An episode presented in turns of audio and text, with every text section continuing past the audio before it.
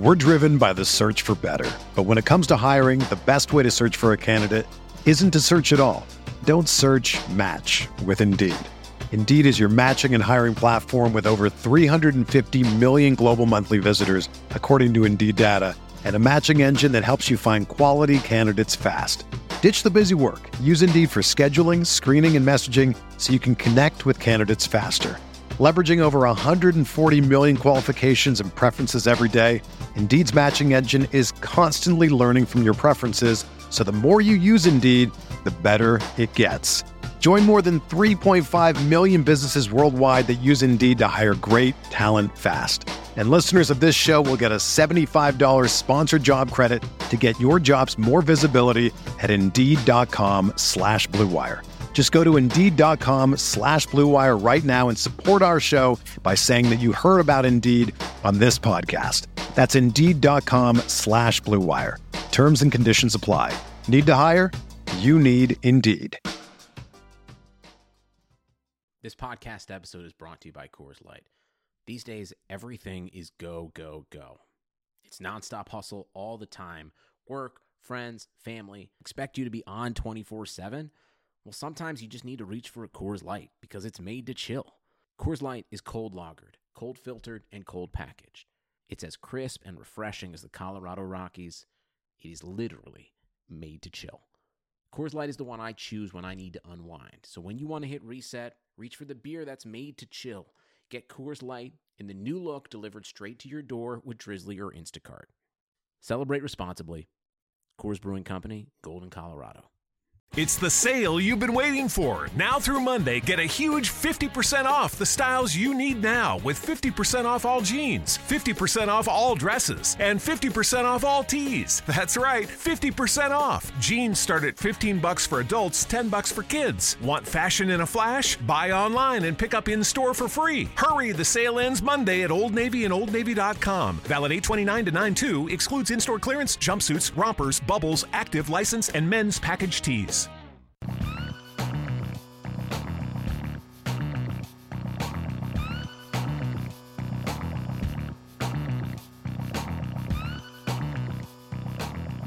Hey, hey, hey, and welcome to another episode of the RotoViz College Football Show.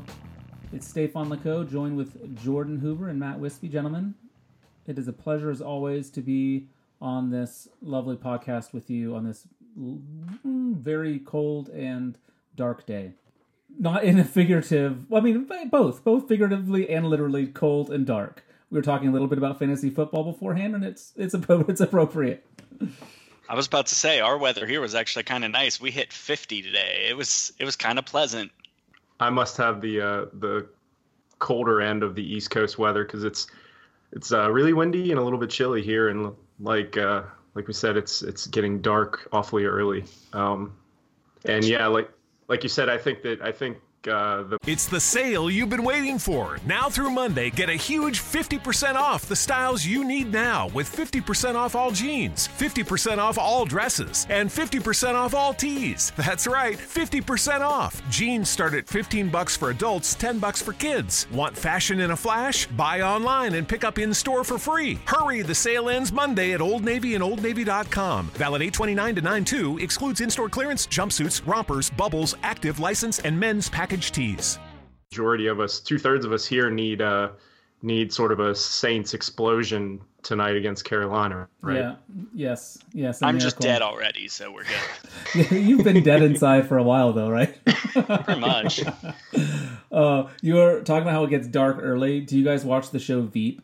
It is fantastic. But one of the guys running for office, I think he's running for president. Like his big, like he's the biggest idiot in the world. But his big, like push for what he wants to get done as president is to get rid of like daylight saving time. And I'm telling you, I would vote for any candidate if that's what they were promising because all the all the other promises are all lies anyway. At least that's something that I can get behind. I mean, and it's kind of a trash like it's no longer relevant. It, Right. it was completely done for something that no longer matters. So, yeah, I would I would I'd back that. And, and no one likes it. Everyone hates it.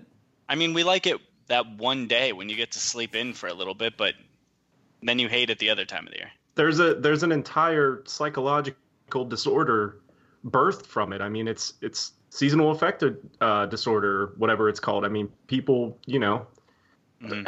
I'm all I'm all about it, and the pain and the suffering. Yep, and and for parents, like having an extra hour on a clock or not doesn't do anything but hurt us because the kids still wake up whenever the hell they want to wake up, and then it just makes bedtime difficult and awkward and terrible, and it takes a couple weeks. Anyway, I'm I'm telling you, it's it, there's a movement there's a movement sweeping the nation, and we all need to get on board. 2020.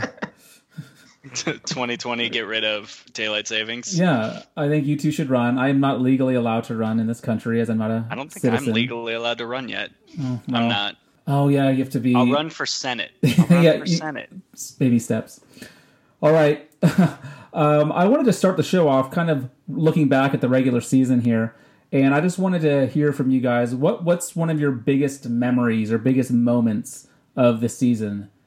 As as the show, as everyone knows, the show is an Ohio State show. So, um, my my moment my moment was the Ohio State Penn State game, uh, week five. I want to say it was the last Saturday in September. I was actually visiting a friend in Virginia, so I was kind of out of my comfort zone watching the game at a brewery, and um, you know I was pretty happy with the way the game was going, almost all the way until the end. Uh, you know when we had some questionable play calling. Um, you know, when you look at the total stats, uh, Penn State outgained Ohio State by over 100 yards. Ohio State had over 100 yards in penalties, but they managed to win 27-26 despite a otherworldly performance by Trace McSorley, who threw for 286 yards and two touchdowns, no picks, ran for 175, was pretty much the entire offense. But to Matt's delight, it was not to be, and uh, yeah, the the beer drinking turned into uh, sad, frustrated beer drinking as opposed to celebratory beer drinking for me that day. Yeah, that's rough. It, it was pretty much celebratory for me that day, but yeah, I spent but I spent the first like two and a half hours of that game angrily yelling at people around me at a wedding. So we were together in spirit. It balances. Yeah. How about you, Matt? Pick us up, Matt. So my since and I know since I know what the one after this is, I'll I'll break this up with some happiness here. Um, mine was the Ohio State Michigan game, and it's pretty much because I had to watch all of game day in the Ohio Stadium with the game day crew just sitting there saying that they had to be objective and that they couldn't play to the fans, and that of course it was going to be um, a Michigan win. They had to think; they couldn't think with their hearts. Even Kirk Herbstreit, when forced to make a pick, had to sit there and sadly say he was picking Michigan to win in Columbus. And then all of a sudden, just bang, they just beat them down the entire game. And there are a few things that make me happier than knowing that Desmond Howard is sad. Um, but that made me very, very, very happy, um, especially because it it did feel like a surprise because I went into that game genuinely saying there's a chance that we get run off the field. And they just squashed that fear immediately. Yeah, that was that was quite the beatdown. A philosophical question for you that you kind of alluded to here, uh, and and we're gonna go deep. We're gonna go deep quick. What is more? What is a more powerful emotion for you? The sadness of defeat or the joy in a rival's loss? I think I said that right. So you, someone else being sad, yeah, or, or you me, or the happy. opposite. Oh, or, me being happy versus yeah. somebody else being sad. Yeah, but so like a rival being sad. Like, what do you get more joy in? Ohio State victories or Michigan losses? Essentially. In fairness, like, I, so many of my, unfortunately, this is the spoiled Ohio State fan in me. Wins don't get me as excited as they should. Um, so in this case, Michigan continuing to have to deal with the fact that they hired this super expensive coach and then he continues to not being able to beat Ohio State makes me happier than actually winning the game. Yeah, that makes sense. Jordan, how do how do you land on that spectrum? I mean, that's a I feel like that question has like really deep ramifications for the Oh, yeah. kind of person you are. Yeah. person. That's what just happened. That's some like really, really uh, introspective. Uh, um, I mean, I get. Uh, I guess I'm kind of the. No, I mean, I guess I'm kind of the same as Matt. Like, I, I, I do enjoy when my team wins, but there is something. It's terrible, but there is something special about seeing a rival suffer. Um, but I mean, I think that that's kind of. I think that the combination of those two things is sort of what makes college football special. And sure, it's it's in other sports as well. But yeah, I mean, I I re- it's it's it's not fair, I guess, to to answer it this way, but it's a little bit of both. Um, Cheater. yeah, I know. no, it is it is a very introspective question, and it's very telling of the of the answer. These are the kind of questions that I get into on my other podcast. But uh, for me, I'm such a pessimist. Like I always kind of assume my team is going to lose. And so when they finally win, even if they're supposed to win, it's just like a relief. Like there's not any joy. It's just like, oh, thank God they didn't lose.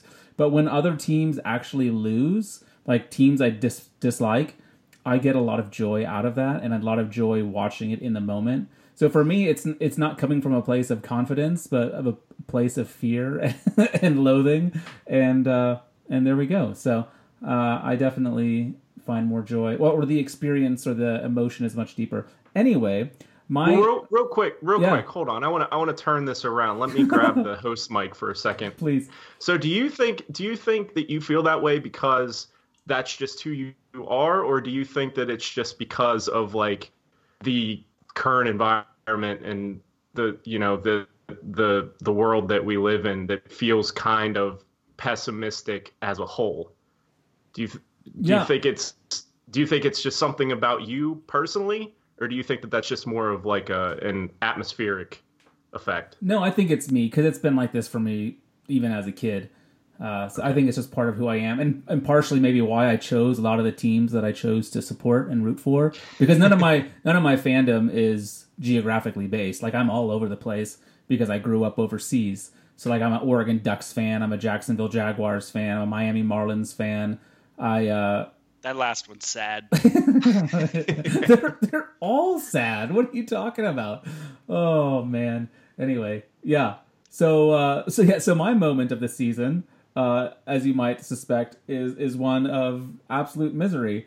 And and just to really you know, exude all of the stink from this match. I actually read a recap of it last night when I was thinking about this, and it just sent me spiraling. But it was the Oregon loss against Stanford that kind of was highlighted by Jake Hanson's botched snap that went way over Herbert's head that was returned for an 80 yard touchdown. Um, but there was just a whole, just uh, play after play after play in that second half that that should have gone differently. I mean, Verdell trying to extend the play when we when he didn't need to and fumbling and giving Stanford the ball back. I mean, that was the moment of the season. That center botch snap will be how I remember this this college football year. Um, on a positive note, the the play that like the the happy play that I'll remember is Kyler Murray's pass to his tight end Grant Calcaterra in the final game of the Pac-12. Not my goodness, the Big 12 championship game against Texas, where he just kind of floated it over the top to him and just landed perfectly. It was just an amazing catch by Calcaterra for I think that was his second touchdown on the game. To me, that highlights kind of the the positives of this year. Kyler Murray really being a special athlete, taking over, winning the Heisman. Not on that play, but that was kind of to me uh, a small encapsulation of of glory. And so that was my highlight for the year. I gave two because like I'm allowed to cheat apparently, but I got something stuck in my throat, so uh, karma's a bitch. But we'll move on. Uh, Wednesday's a big day. We've got uh, the early signing day for for recruiting and a lot to look forward to. As an Oregon fan, I'm already excited. We're currently ranked like sixth in the country for recruiting class, which is a lot better than usual. You guys t- spend a lot of time looking at recruiting stuff, or do you just kind of wait and see what it looks like once they put on the the jerseys and they're out on the field? I mean, I'd like to sit here and say that no, I don't even think about recruiting because I know that Ohio State's already flush with talent, um, then I would be lying to you. Um, and I don't lie to our listeners. Um, uh, I follow this way too closely. I have like four or five recruiters that I've uh, like recruiting beat writers that I follow. I actually just uh, spoke to a former writer over at Eleven Warriors, uh, now owns his own site about Ohio State today. Uh, I was sent back and forth with him about uh, how Ohio State's going to do. Um, I follow it too closely, and yeah, it's kind of a problem. It also doesn't help that uh, the former host of this pod from last year. Um, whose name, name will not on. be mentioned. I just blanked on his name. Um, Kyle. Um, it doesn't help that uh, he is in a. I'm in a dynasty league with him. That actually, it's two leagues in one, where you actually are playing a college football dynasty league that turns into a uh, pro football dynasty league, and we have a 15 round freshman draft. Oh my god, which is insanity. So yeah, I to say I don't follow it would be lying. So I follow it really closely. I think that I think that I probably uh, paid more attention to it a couple years ago um, when I had a little less um, adult responsibilities, I guess you could say. Adulting's but overrated. No, it, no, it totally is. It's just you know the grind. But I mean, I, I try to keep tabs on it as much as I can. I know that like obviously right around this time of year uh, through bowl season is obviously when things start to really heat up. Um, so truthfully, I, I, think I probably pay less attention um, in the early in the early sections of the recruiting uh, recruiting cycles, but I probably it, you know my attention probably ramps up around this time and um, you know it's important it, it's it's it's truly really important because it is it's the fuel that keeps uh, certain teams at the top, and it's what holds other teams back. So I mean, it, it is really important if you care about college football, obviously, and to kind of get an idea of what might be coming down the road. Um, it can either be really exciting or really depressing, depending on uh, what team you follow. Yeah, absolutely. And, and, even though like the official signing day, um, technic the like final day for signing isn't until uh, February. Tomorrow is pretty much when all of the elite, almost all of the elite players will sign. I think it was something crazy like 85% of the like top prospects signed on in the early signing period. It's actually the thing that it's like Nick Saban's first real like slip up as a college coach last year was underestimating how important this was because he thought that he was still going to have like a hundred of the top 300 players left to go and kind of flip. But I mean, after Wednesday, there's going to be like 20 guys in the top 300, and every single one of the top 30 programs in the country will know those 20 guys are the targets. So it's going to be crazy, and they're going to have by 24 7's like setup by their scoring system, they're about to put together pretty much the greatest recruiting class of all time. So, yeah, like, I mean, that like Jordan said, this is what keeps good programs good. Yeah, absolutely. Yep, it's uh, and you always have some of those some of those guys are like, man, this guy was a walk on, and now look at him, Baker Mayfield or whatever, you know. But those guys are are not near as common as the the four and five star guys that actually end up making it. But yeah, it's definitely something to keep an eye on. Um, we had a couple of bowl games last week. I will be honest, I did not catch very much football action of the college variety uh, primarily because of illness and all the grossness that goes along with parenting. Uh, so, so that kept me pretty pretty occupied. But there was definitely a few games that I wanted to talk about, and uh, and one of them being the Mitsubishi Motors Las Vegas Bowl with Fresno State and Arizona State. I got to catch a little bit of this one, uh, but but Matt, I think you you you saw quite a bit of this. This was actually so we were. I, am in like a work. Um, bowl pick them with like the confidence or whatever. I had this game as my highest rated uh, confidence game on Fresno State just because they'd been awesome this year. Uh, and I expected their defense to pretty much shut down Arizona State because Arizona State was playing without N'Keal Harry, who we'll talk about a little bit later. He's awesome. He and he was a huge part of their offense. Um, and in the first half, I was really concerned because even though Arizona State was telegraphing that all they were going to do was give the ball to Eno Benjamin, he could do whatever he wanted to. He is an outright star. And second half, Fresno State kind of locked him up and eventually pulled away. But I, I mean, if you're a fan of Arizona State, at least know next year you've got another year of Eno Benjamin to watch, and he is going to be very, very, very, very important. Yeah, he impressed yeah. me during Pac-12 play.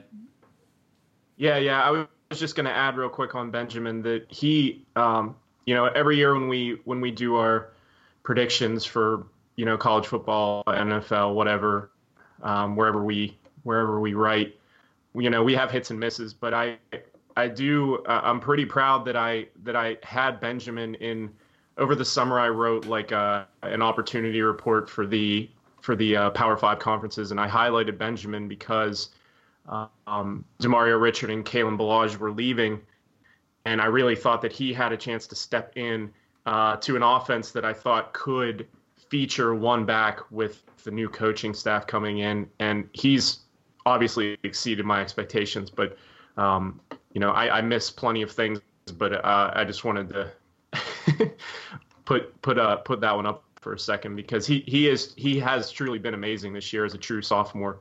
Um, as a receiver as well. I mean, he was he has 300 carries, but he's been involved as a receiver. Um, over 1,900 total yards, 18 total touchdowns. So he, you know, again, we keep talking about the 2020 running back class, but he needs to be in that discussion as well. He he for sure does. He's going to be one of the guys that comes into this year initially behind guys like Dobbins, Swift, um, Etienne, and Taylor, but I don't think he's behind them. I think you should and could reasonably put him right there with all of them. Yeah, he he's this dude that you hit him and he's going to get you two more, two or three more yards every single time. He just does not get knocked back. He's he's got an engine, and he's only about two hundred pounds, which which makes it even more impressive. He's not a big dude, but I mean he he has a he has a really um, exciting running style. I, I don't like to you know use too much description just from watching tape, but I when you see him run, it's exciting to see him run, and I'm I'm just I'm really excited to see what happens next year. Uh, you know, hopefully a little bit, perhaps maybe a little bit more weight, more time in the weight room, but he has a really bright future. And if you play college fantasy football, there's he should very well be in the conversation for the running back one next year. Yeah. Nice. All right, let's talk about the R+L Carriers New Orleans Bowl. I was impressed. I didn't actually catch much of this, but I saw the score line and was pretty surprised. Uh, Appalachian State 45, Middle Tennessee State 13. Yeah, this one took me by surprise. I mean, I I expected Appalachian State to win. I thought they were the better team. This game, I was a lot more concerned. Um, because their staff is gone. Like right. they, yep. the entire coaching staff left to go to Louisville because Louisville was in shambles. And when Satterfield left, he took everybody. So I'm a little bit surprised that they came out and dominated so well, particularly when you actually look at the stat line. They didn't really pass the ball super effectively. They only passed for 200 yards. They did rush the ball for a uh, combined 233 yards. But really, what it, I mean, they were just a, a lot better team. And even though Brent Stockstill played, I mean, reasonably well for uh, Middle Tennessee, he did have two uh, picks, and that, I mean, that's not the only thing that cost him, but it, it definitely did not help the cause. Just real quick, I wanted to touch on uh, Corey Sutton, the wide receiver from Appalachian State. Um, like Matt said, they didn't necessarily throw the ball very well in this game, but overall, um, through this season, he has a .34 dominator rating, um, which eclipses the the uh, 30% market share that we look at when we define true breakout season, which we will talk about a little bit later in this podcast uh, when we go over the wide receivers. But he's a redshirt sophomore. I believe he originally was at Kansas State and then transferred, sat out last year. So I think he's about 21 years old. so it's sort of a mediocre breakout age, but uh, he's a guy that kind of you know he has length and he does have a breakout season. So um, I, I don't necessarily think he's gonna come out this year, but next year he will be a little bit older prospect, but he's one like kind of like a like an under the radar sleeper type guy that might be worth paying attention to. Awesome. All right, so let's look ahead to this upcoming week. We'll have a show for you guys next week where we're looking at some of the uh, the New Year's Bowl games and all that kind of stuff. But uh, for this upcoming week, there's still some some pretty good games, and each one of us has a pick for you. Jordan, why don't you go ahead and, and lead the way? Okay, so I'm going to the, the Birmingham Bowl, and I'm gonna take Memphis minus three against Wake Forest, and a couple of reasons. I know that Darrell Henderson is not playing, um, who I think might be the running back one in this class, but that's for another conversation. Um, but uh, Patrick Taylor Jr. and Tony Pollard are, I believe, both playing, so they should be able to fill in. And those two together, uh, you know, they shouldn't be an enormous drop off for the Memphis offense on the ground. Damonte Cox, wide receiver, he's averaged over 10 yards per target this year. Uh, he should be uh, in a good spot against a Wake Forest defense that ranks 114th in opponent's completion percentage, almost 64% on the season.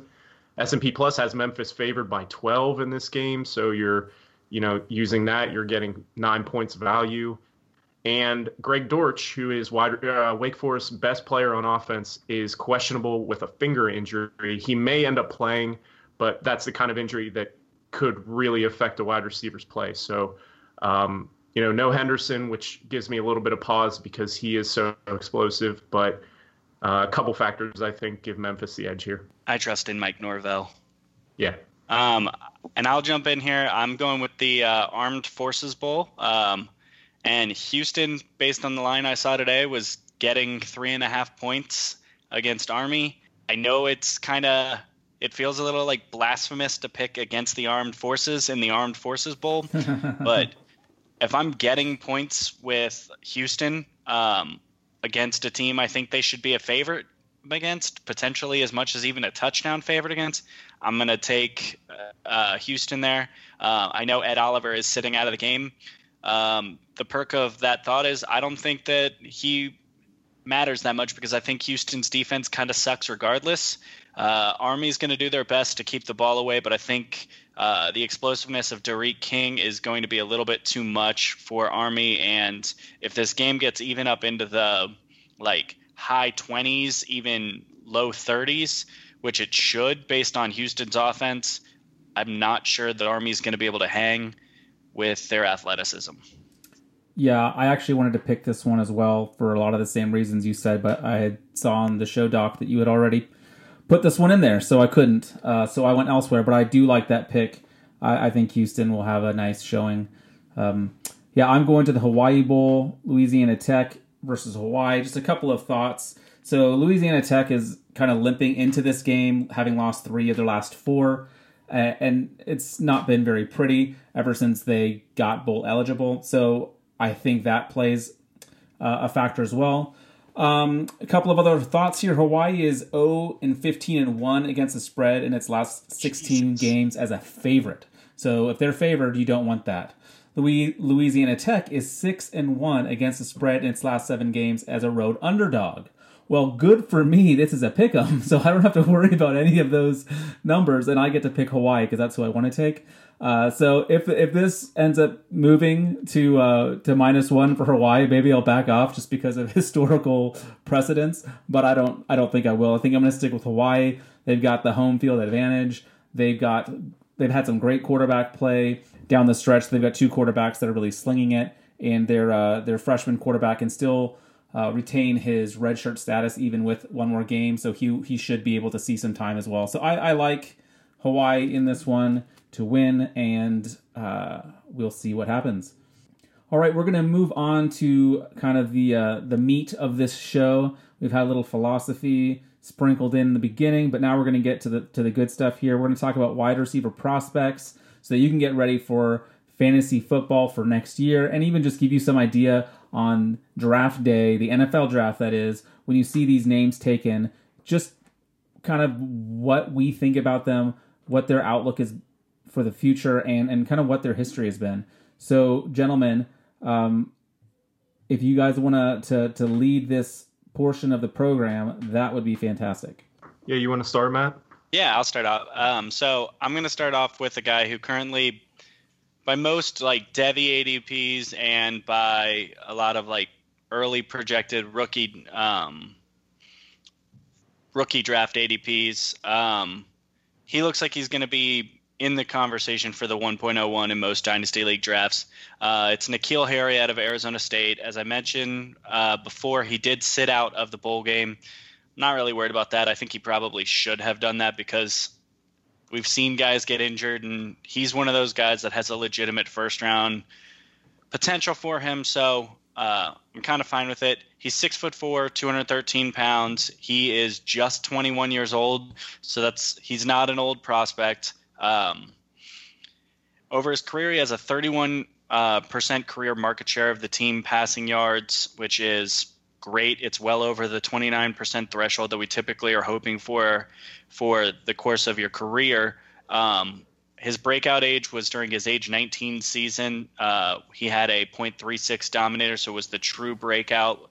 Um, some people like to use a .2 uh, as that, and we've kind of when I look at that kind of in relative to where it actually stands, it's a, it's usually around like the hundredth player uh, at the position is about a 0.2 dominator. So, as much as I respect other sites who use that as their threshold, it's not really valid if you're looking for these elite receivers. So, it's kind of uh, that's why we tend to trend a little bit higher. And there have been some studies that uh, we'll kind of get into uh, that show that it's better to be around that 0.3. Uh, he's never had a season where he's uh, had less than 30% of the team's touchdowns. So his lowest season was actually 32% of the team's touchdowns. And using Kevin Cole's regression tree that he created a few years ago, he actually has a 30% success rate, uh, historical success rate, which is determined to be within your first three seasons, will you have at least a one wide receiver two season? So there's a lot of upside for him. It does look like he's a, a strong prospect who's going to have a first round draft grade on him. And uh, looking at the draft network, they do describe his best trait as his hands. Um, so you're not really having to worry about him being uh, struggling in contested catch points. So unlike some of the other guys we'll get into on this list, he wasn't exactly surrounded by talent. So he did ha- kind of have to deal with the best coverage around him.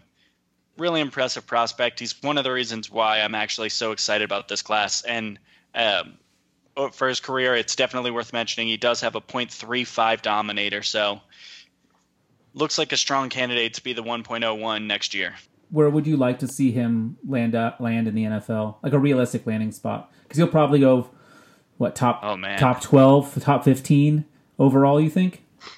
Yeah, he's definitely up that high. I'll have to quickly look at what the uh, current projected draft order is right now, but I wouldn't be shocked to see the Jets take him personally. I, I think he would be a really great weapon for for their young quarterback Darnold.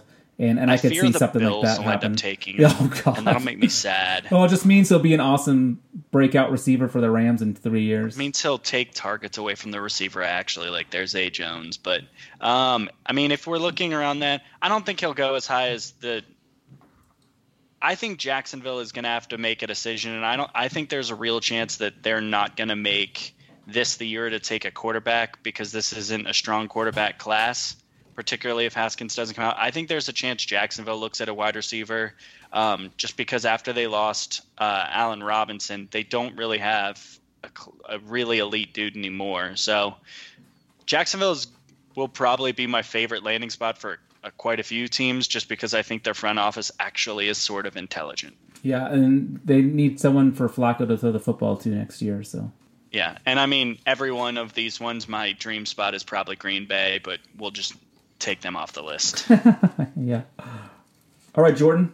Yeah. So transitioning from Harry, um, who is has a really good chance of going in the first round of the NFL draft, um, I'm going to move to Kelvin Harmon, wide receiver from NC State, 6'3", 214.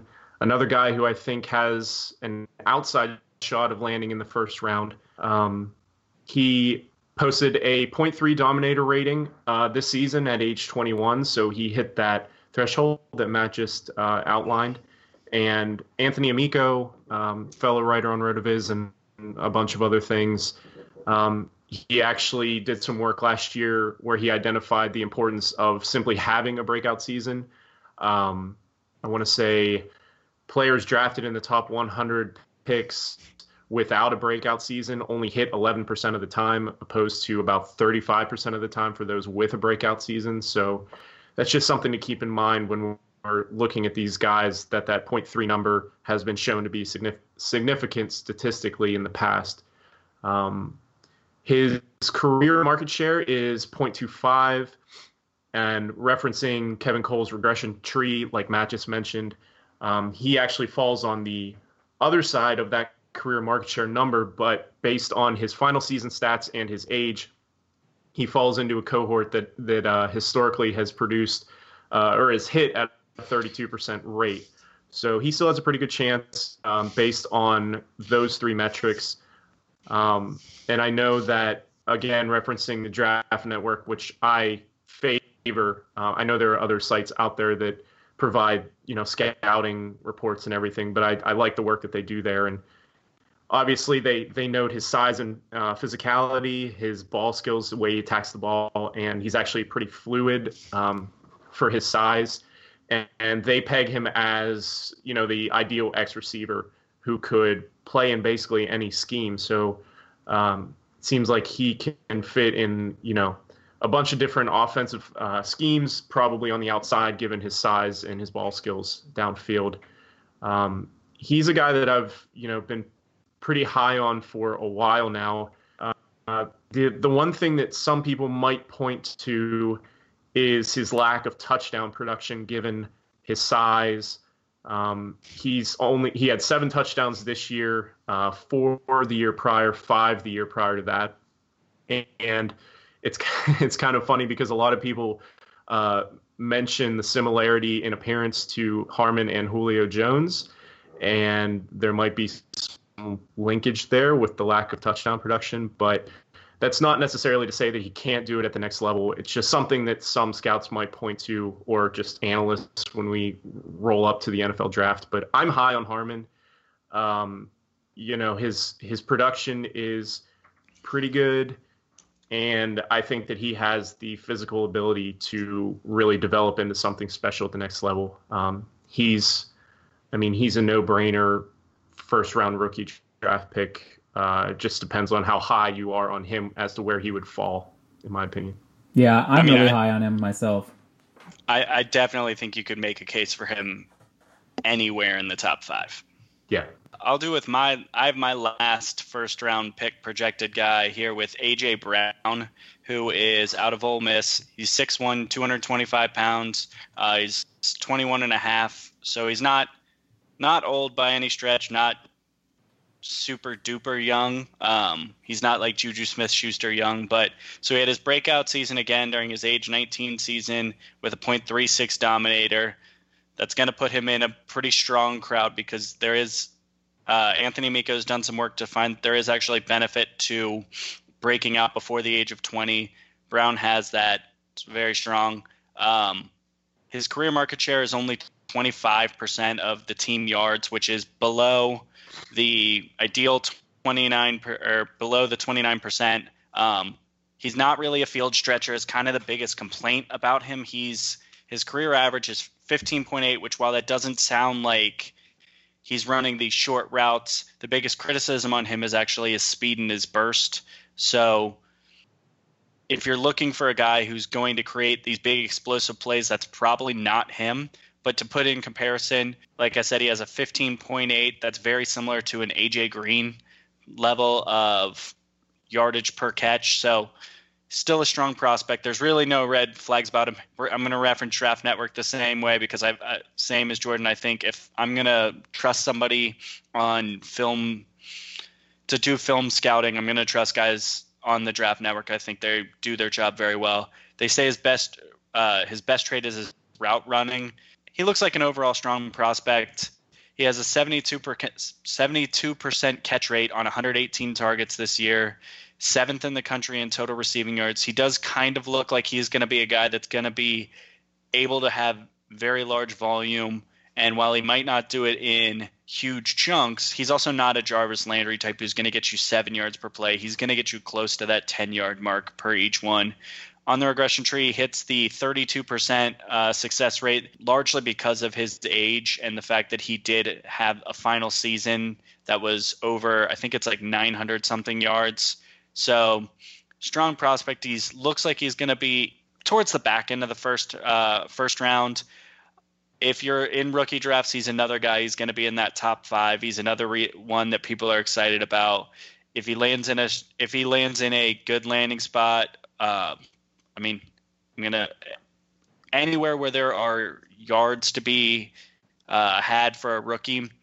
He's going to be one of those guys that's in the competition or in conversation for the 101 I, I think he's probably a notch below the other two just because I think the other two bring a level of big play excitement that he doesn't. But I also think he's going to be a pretty safe bet with whatever team he goes with. I, of all these guys, I think he's, for me, the least likely to fail.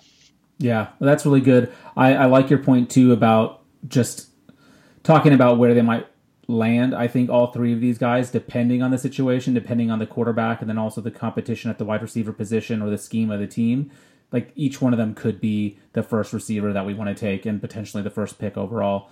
Um, so I think that's really good to uh, to point out. Jordan, who you got for us? Yeah, so I'm going to go to AJ Brown's teammate, uh, DK Metcalf from Ole Miss. He's 6'4", 225. You know, impressive size. He's a redshirt sophomore. Um, again referencing uh, one of the mock drafts from the Draft Network from just a, I think just last week. They had him going sixth overall to the Bills. So this is a guy who, as I'll get into here shortly, is probably more projection than what we actually know for sure at this point. But obviously, people think very highly of him. Uh, so he could also land in the first round, depending on uh, what transpires between now and then. But the one thing, it, the one thing that's really important to keep in mind with Metcalf is how much time he's missed from injury. Um, as a freshman in 2016, as a true freshman, he scored touchdowns in, in each of his first two games, but then broke his foot and missed the last 10 games of the season. So completely lost season. Um, you know, it's it's difficult to be able to kind of project what would have happened pretty much in possible to do so. But um, it, you know, things like that can really skew uh, a player's profile, and I think it's important to keep that in mind. It doesn't necessarily override what we know um, from what they've done, but it's important to keep it in mind whenever we're thinking about them, tr- projecting them. Um, he does not have a breakout season. He he has not hit that 0.3 dominator threshold, which again, um, the studies that we've referenced that that is important. Um, 11% Again, I mentioned 11% of wide receivers drafted in the top 100, which Metcalf probably will be. Uh, only 11% have, have turned a wide receiver two season in their first three seasons. Um, but I think that for Metcalf, his size is really enticing. I mean, he, you know, if you just look at him, he looks like he's the ideal type of outside wide receiver, the like the Julio Jones type. I think that if his medicals come back um, and also, I should mention uh, his 2018 season as a redshirt sophomore was cut short with a neck injury. So there's a lot of things going on, um, a lot of reasons why his production is is low. But on his career, 67 receptions, he's averaged over 18 yards a catch, has 14 touchdowns.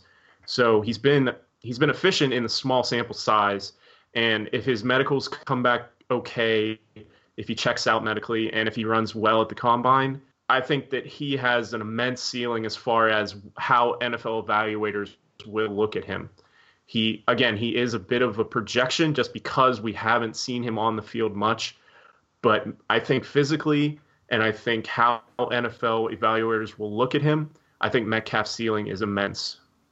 He's going to be one of the guys uh, this year that's the the fight between the film scout and the analytics scout because his numbers don't really represent that of a first round pick. But at the same time, when you start to factor in the things like look who he was lined up against, uh, look how physical he is, he does kind of fit the mold of a first round pick. It's just when you stare at him from a uh, his numbers, there are real reasons to be concerned. But I do like him a lot. I think he he's actually would be my favorite to go to the Bills because he is kind of that projecty player that could. I mean, they took a chance on Josh Allen, so obviously numbers don't matter that much to them. So, I mean, they if they take their shot here, he's probably the right guy. Yeah, great. Why don't you uh, lead us into the next one, Matt? So I'm gonna go now a little bit deeper. Um, he's a well-known name, but he's probably not a first-round pick, and that's Parris Campbell out of Ohio State. He is. Uh, he has no breakout season during his career. His best season ever as a Dominators this year with a .22, which is well below that uh, .30 that we look for. As Jordan mentioned, uh, only 11% of top 100 uh, wide receivers have that 200 PPR season. Um, I'm not sure that matters for him because I'm not positive he's going to go in the top 100. Um, but because of his age, he was actually pretty young. Uh, he's going to er, the, in the regression tree. He did have a 32% success rate, largely again because final season was very strong, and he is on the younger end. I think he he kind of fits the similar mold of Curtis Samuel because he's been used in kickoffs. He's done some uh, several rushing attempts. I don't really like player comparisons, but I do kind of think he's a he's a bigger version of Tavon Austin, Theo Riddick, Curtis Samuel. Those guys are all around between five nine and 5'11, but fast and can be utilized out of the backfield as well as um, lining up in the slot, and I think that's probably where he's best put. Um, when you look, I mean, there's not a great argument for him with just his numbers because his career high season's less than a thousand yards. He has 992 right now, but he has 11 touchdowns. His highest career market share in yardage is only 21%. Now, I do kind of always have to say you have to recalibrate on an Urban Meyer offense because even guys like Michael Thomas didn't have good market shares. So um, kind of recalibrate for him. The one thing that's uh, worth noting for him is uh, ESPN recruiting profile listed his high school 40 time is 4.41 seconds. I actually expect he will improve upon that at the combine. Um, in high school, he was a track star. His coach thought he actually had a chance to be an Olympic level sprinter uh, had he focused on that. He ran a 10.75 meter dash for his team during his senior season. And obviously, the big play that everyone remembers is that little flip pass uh, during the Michigan game where he pretty much made the entire Michigan defense look slow. Like I said, he's not really uh, the same numbers prospect. He's probably going to be another guy that people want to argue over, but I don't think he's going to be anywhere near the first round rookie conversation. And if you put him with an offensive coordinator that's creative he'll get the ball in his hands and he should make an impact. And I didn't mention this, but he's 6'1, he's 208 pounds, so he's not small by any means. Yeah, that's great. Yeah, he is. He's lightning fast. I, I, I, I like him as a kind of a deep, deeper play um, in in all formats. Really, I think even if you're not in a dynasty league, even just drafting regularly, he'll be someone to to keep your eye on late, depending on where he ends up, because he definitely has uh, some serious serious potential. So going from Parris Campbell gonna gonna switch over to David Sills, uh, wide receiver from West Virginia. He's six foot four, two ten is what I have him listed as. Um, you know, if you've been paying attention to college football in the last two seasons, you probably know who David Sills is because of his insane touchdown production. Uh, That's putting it 30, 33 touchdowns the last two seasons. Um, but he, he's a he's a really interesting uh, story. Took a really interesting path to get to where he is today. He was famously recruited as a quarterback at age 13 by then USC head coach Lane Kiffin. Was offered a scholarship in one of those, you know, you can debate how real that is and how media driven that is, but whatever it happened. And he eventually he eventually landed at West Virginia as a quarterback as a freshman, switched to wide receiver partway through his freshman season, had two touchdown receptions, 131 yards in a limited role, but was effective, uh, especially given you know he was playing a completely new position. Um, following 2015, he transferred to junior college to play quarterback because he wanted to play quarterback and didn't think he would get the chance at West Virginia. Sort of struggled and eventually transferred back to West Virginia. And 2017, he's been one of the most insane producers in the game. There have been 28 receivers with uh, 35 or more touchdowns since the 2000 season. And Sills ranks first in touchdown rate, 27%, and third in touchdowns per game among that group. His dominator rating in 2017 was 0.37, which breaks our threshold, uh, although it came at age 21, 21.6. So is a little bit of a late breakout. And he will be something interesting um, that Blair Andrews, another writer, wrote of his, did is he looked at the age of rookie wide receivers, their age whenever they played their first season, and, and uh, wide in his study, wide receivers that played their rookie year at age 23 uh, produced a 200 point PPR season around 13% of the time. So obviously, you know the theme we've been laying down here is um, younger is is is better as far as wide receiver prospects are concerned. Sills will be on the older side which is definitely something to note. He was extremely good in the red zone, uh, never crossed a thousand yards, uh, despite having all those touchdowns. So he was used inside uh, the scoring area. Scouts think that he's probably best suited for a vertical passing game, uh, more of a straight line type athlete, I think, as opposed to agile in short areas, which, given his size, makes sense. I think he's probably a late day two NFL draft guy um, and I think that I'm just interested to see how he runs, assuming he gets a combine invite, because I don't really know exactly what to expect. Um, and I think that those results could drastically impact the way that NFL teams see him and thus how we should view him in the dynasty community.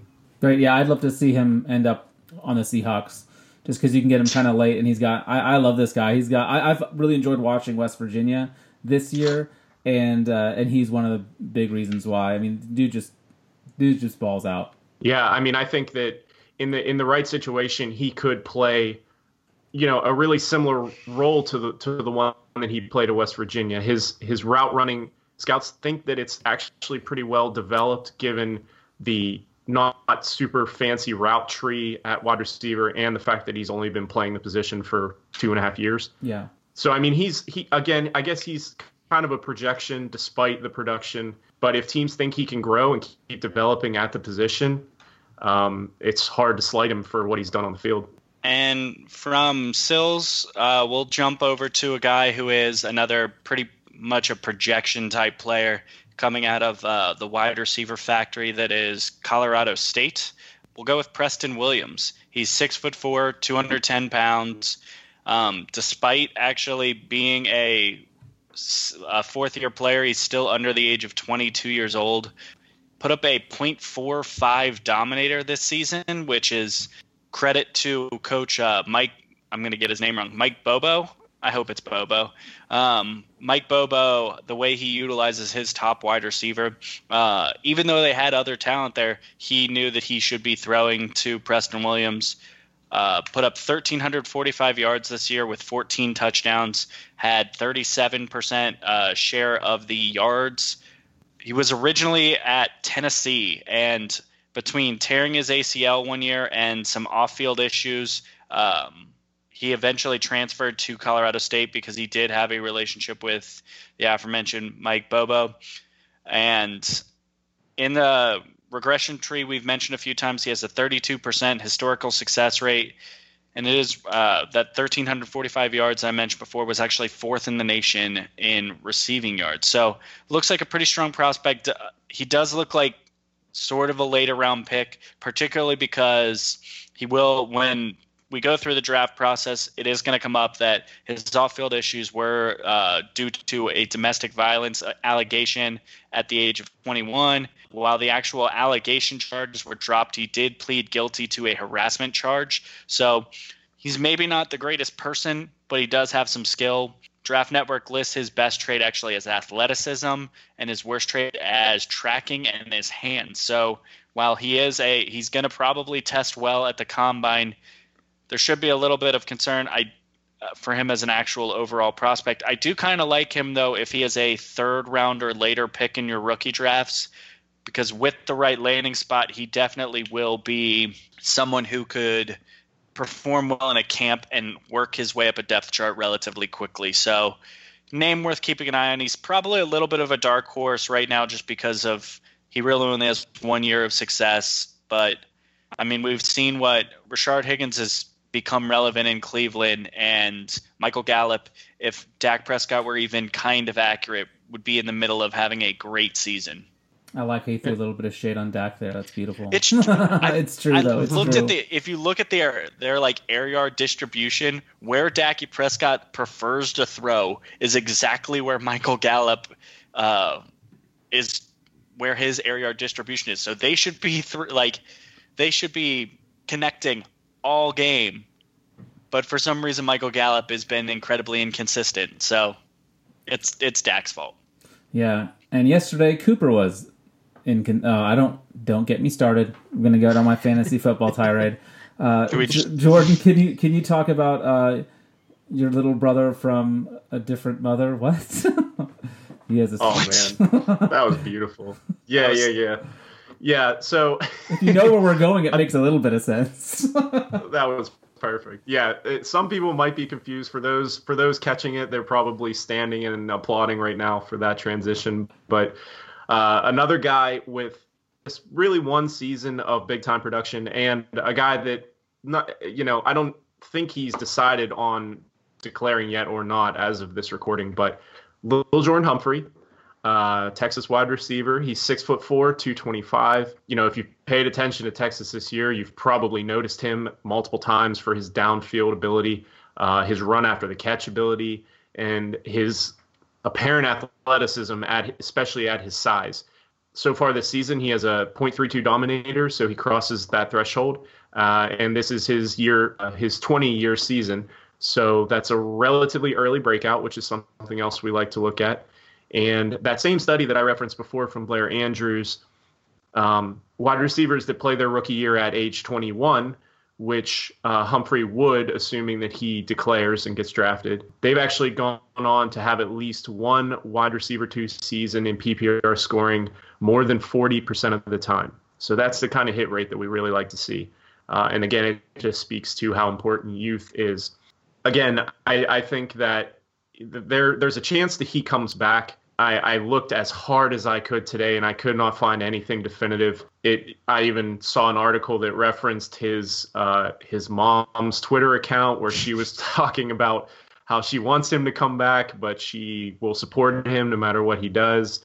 So I have nothing definitive. If he does declare, I think that, that he's a guy that if he goes to the combine, he could explode.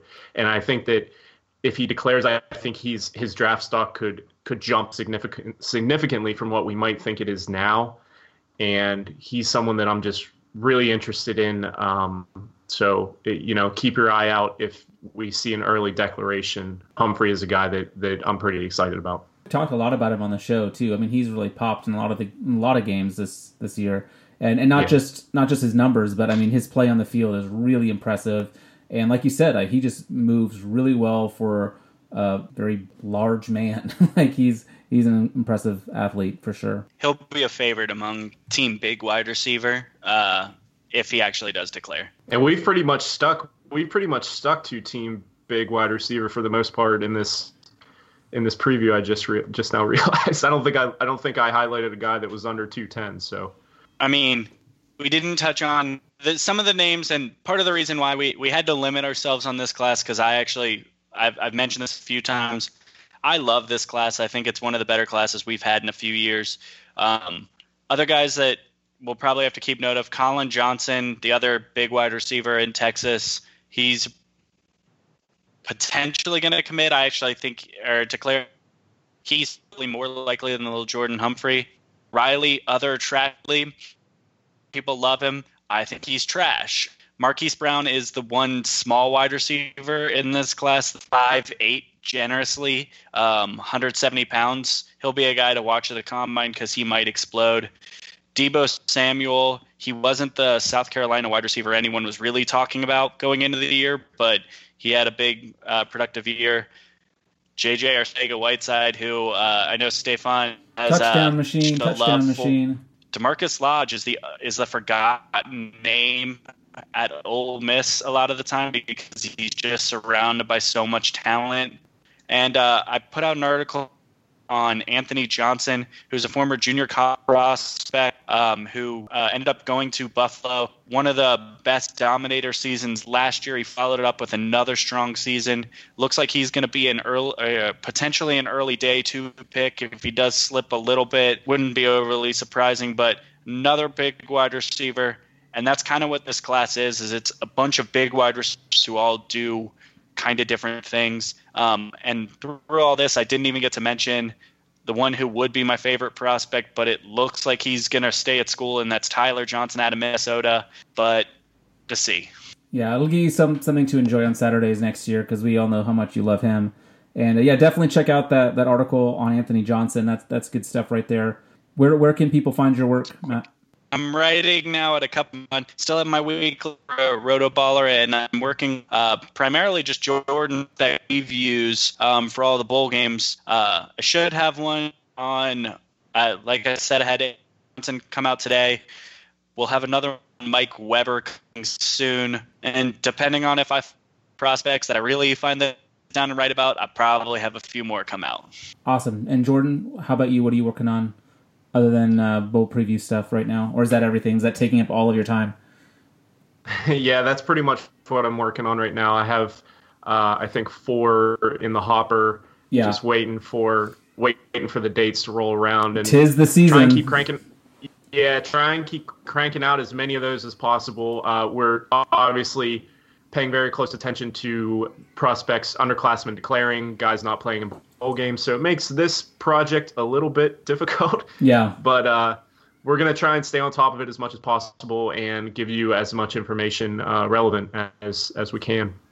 Yeah, so be sure to follow the guys on Twitter. You can find all their articles coming out. And as always, we appreciate you listening. Look forward to some some fun games this weekend, and then next week, of course, it's Christmas week, so we'll have a show out for you a little bit later in the week. But we will get into some of the big bowl games and give you everything you need to know, or what we think you should know that it might be wrong uh, going into those big games. So thanks again. Have a great week, and we'll talk to you soon.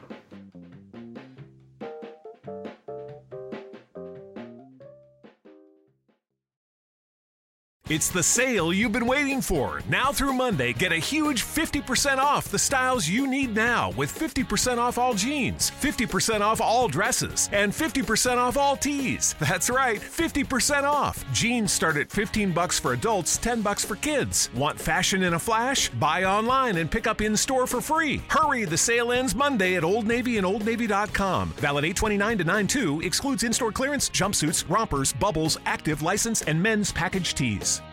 It's the sale you've been waiting for. Now through Monday, get a huge 50% off the styles you need now with 50% off all jeans, 50% off all dresses, and 50% off all tees. That's right, 50% off. Jeans start at 15 bucks for adults, 10 bucks for kids. Want fashion in a flash? Buy online and pick up in store for free. Hurry, the sale ends Monday at Old Navy and OldNavy.com. Valid 829 to 92 excludes in-store clearance, jumpsuits, rompers, bubbles, active license, and men's package tees.